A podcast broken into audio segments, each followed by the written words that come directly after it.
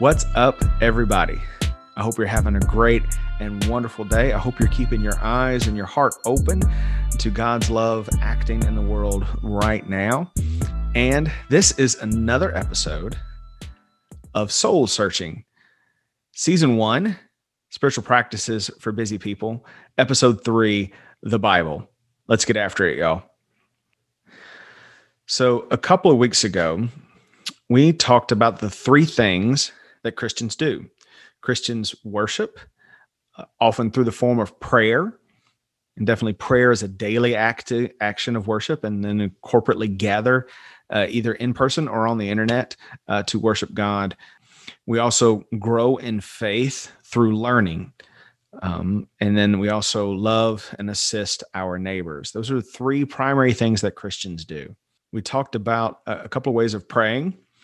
The receive and share prayer, the ten-second prayer, where as we breathe in, we pray that we are receiving Christ. As we breathe out, we pray that we are sharing Christ. We do that for ten seconds and do that often throughout the day. We also offered up a way of doing what I call the schedule prayer, where each night you write down your schedule for the next day, and then you say a quick prayer offering your whole coming day, the whole next day, to God, to for God to bless you through the day and for you to be a blessing to others through your actions through the next day. Finally, we talked about praying the round, and this was using the Episcopal Book of Common Prayer uh, and the daily devotions for individuals and families as a way to pray uh, in the morning, at noon, in the early evening, and before bedtime. And then we also, as a corporate way of prayer, talked about Compline, which I'll remind you, the Church of the Nativity has Compline every night, Monday through Thursday night, uh, on our Facebook Live feed, www.facebook.com slash nativityfto slash live. So you can tune in at nine o'clock and join us for corporate uh, prayers of Compline, prayers to be said uh, before going to sleep each night, Monday through Thursday at nine p.m. Now, today we're going to talk about the Bible.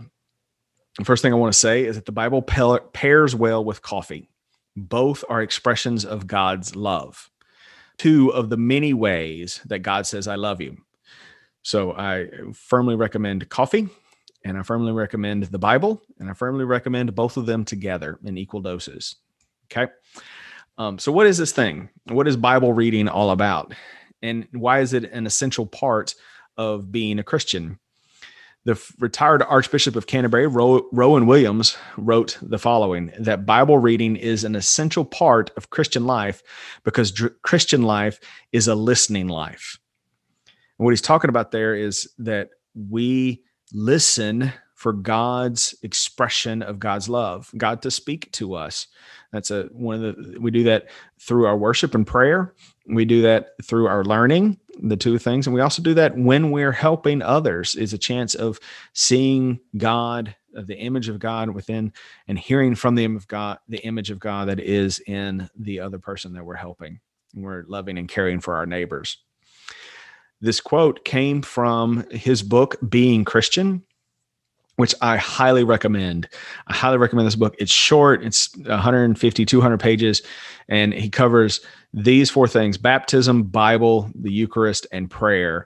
And it does it in a very way that is engaging. And though he is a scholar, this is not uh, written with the scholar in mind. It's written for normal, everyday people, average people to read and engage and learn. I highly recommend this book. Um, it's, it's a really good introduction to four basic areas of being Christian. Now, let me say explicitly that the Bible is the inspired word of God. It is not transcribed. You will run into Christian traditions that teach that the Bible was transcribed, that God took over the authors of the Bible and literally guided their hand as they wrote text exactly. Um, you'll hear it expressed that it is the inerrant. Um, and that's simply just not the case. It's not the case for a couple of reasons. One, we know from the history of trans- of copying the Bible, because it was first hand copied, that things got changed. We have manuscripts that are older than some other manuscripts, and they don't all they don't match up exactly.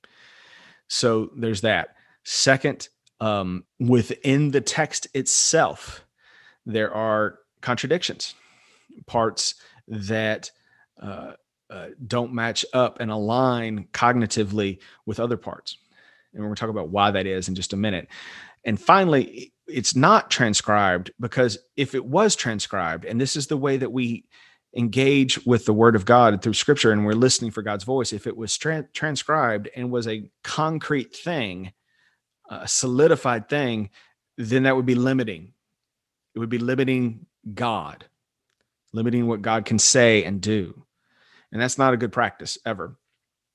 Early in the Bible, there's a story of this guy named Moses, and he experiences God, so the story goes, through a burning bush, a bush that's that's a flame, but is not being consumed by the fire.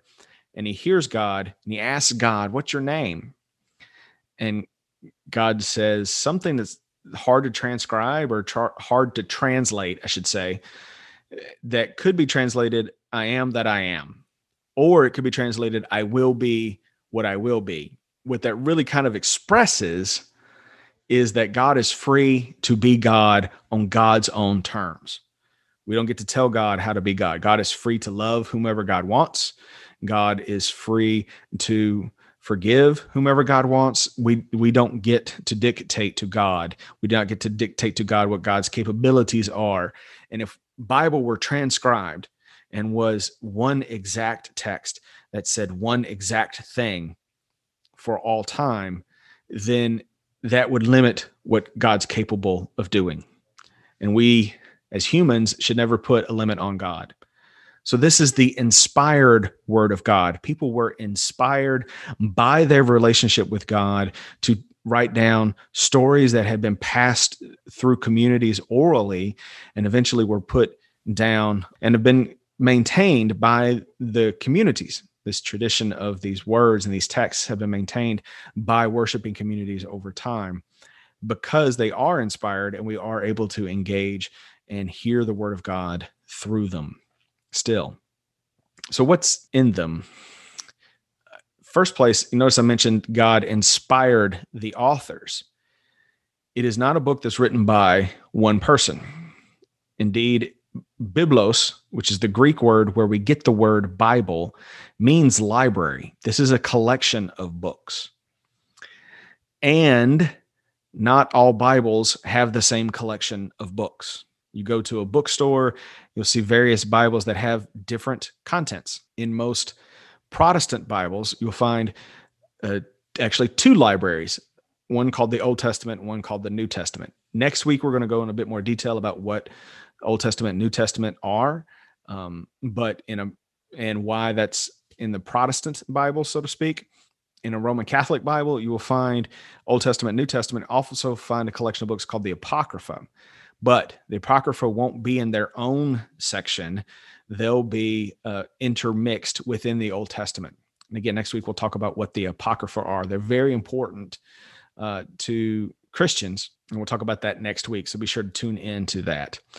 In Anglican, it'll have the Old Testament and New Testament and the Apocrypha. So seventy-three books, but the, the Apocrypha will be in the middle. They'll be in between the Old and the New Testament. And again, we'll talk about that next week. There are a plethora of translations of the Bible out there. It's been translated into just about every language on the planet. And within English translations and modern English translations, there's kind of two categories. Ones that are explicitly a translation. They're taking the Greek and the Hebrew that the Bible was written into and, and translating it into English and trying to stick to exactly the meaning and even the sentence structure that's in the Greek and the Hebrew to some degree. A paraphrase tries to take... Um, translate from the Greek and Hebrew into English and then make the syntax, the, the, the word order, and the meaning more accessible than ancient Hebrew and ancient Greek. Paraphrases are a good place to start. And I've listed two here. The New Living Translation, which starts as a translation, but really gets in, it becomes a paraphrase in their process.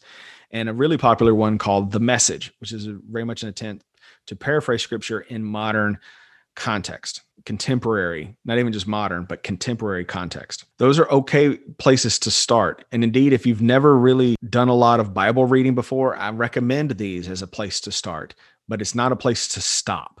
They're an intro in to reading the Bible. You definitely want to eventually move to a translation. The translation for, uh, if you're going to be serious about Bible study, the one you want is the New Revised Standard Version. The King James is great. You may have heard of that one before. It's commissioned by King James. One of the pinnacles of, it's right up there with Shakespeare as one of the pinnacles of English language usage in that style, but it's very much within the style of the fifteen hundreds, sixteen hundreds. And so it, it can be hard to really access from a modern, modern ear, kind of like listening to Shakespeare. Is it worthy of study? Yes. I mean, it's gorgeous. The, the syntax is beautiful. The phrasing is beautiful. It's, it's poetic. And um, I recommend it to engage that way. However, um, if you really want to do some serious Bible study for you right now in this moment and understanding the meaning and not just appreciation of language, I would go with the New Revised Standard Version. The New International Version is also floating out there. It's a good translation. It's more popular in evangelical circles. Um, and so, I mean, it's okay, but I would put it as a step behind both the New Revised Standard Version and the King James Version. That's it for today. Next week, we're going to go into more about this Old Testament, New Testament, and Apocrypha stuff and see how these collections of books relate to Jesus and, and Christianity specifically. So I hope you'll come check that out. We'll also talk about some ways to read the Bible. There's more than one. There's more than one, and there's different ways at different times, which are appropriate for what you're wanting to do, the way, the particular type of listening that you're wanting to do, if you're wanting to listen to God uh, in different ways. So come check us out next week. And I hope you're having a wonderful day. And I hope you remember, no matter what, God loves you more than you can possibly imagine.